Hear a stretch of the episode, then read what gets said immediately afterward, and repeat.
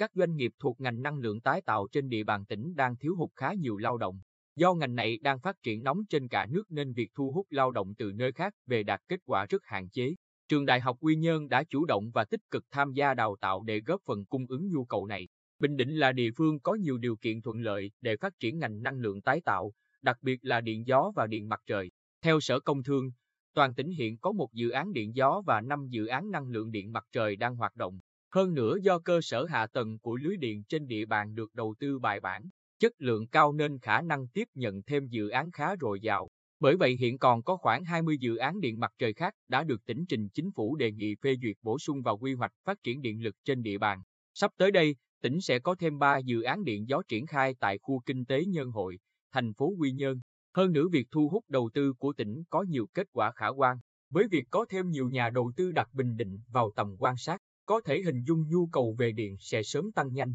Việc hàng loạt dự án năng lượng tái tạo xây dựng trên đất Bình Định sẽ tạo ra nhu cầu rất lớn về lao động kỹ thuật ở ngành này. Nhà máy điện mặt trời Các Hiệp, thuộc tập đoàn Che International của Pháp,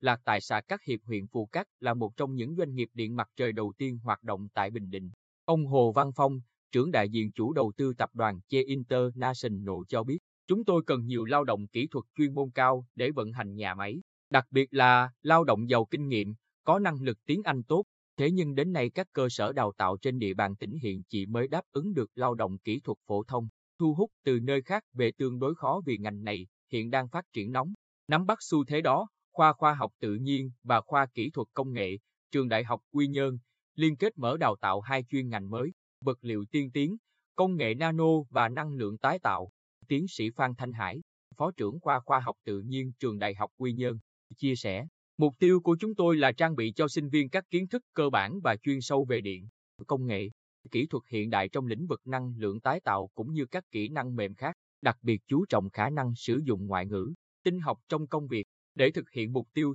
trường đã nỗ lực đầu tư đội ngũ giảng viên chuyên nghiệp và nâng cấp cơ sở vật chất với các phòng thí nghiệm, trang thiết bị hiện đại về vật liệu nano công nghệ cao, nghiên cứu ứng dụng, lưới điện thông minh. Các phòng thí nghiệm là nơi giúp sinh viên trải nghiệm thực tế về vận hành các trạm truyền tải, trạm phát điện, nhà máy thủy điện tích năng, nhà máy điện gió, nhà máy điện mặt trời. Trường còn lên kế hoạch liên kết với các doanh nghiệp để đào tạo, vừa giúp sinh viên có cơ hội xâm nhập thực tế, vừa là nơi tìm kiếm việc làm sau khi tốt nghiệp. Hiện, trường Đại học Quy Nhơn là cơ sở đầu tiên tại miền Trung đào tạo lao động cho ngành năng lượng tái tạo. Tiến sĩ Phan Thanh Hải cho biết thêm, mong muốn của chúng tôi là xây dựng một nguồn lao động dồi dào, có đủ năng lực vận hành phát triển tốt, từ đó thu hút nhiều nhà đầu tư vào các ngành công nghệ cao trong tỉnh, góp phần nâng cao hiệu quả kinh tế và uy tín của Bình Định. Thực tế cho thấy nhiều kỹ sư đang làm việc tại nhà máy điện mặt trời các hiệp cũng như các nhà máy điện mặt trời khác trong tỉnh dù được đào tạo cơ bản ở ngành cơ điện, nhưng khi vào làm đều phải qua đào tạo lại mới đáp ứng công việc.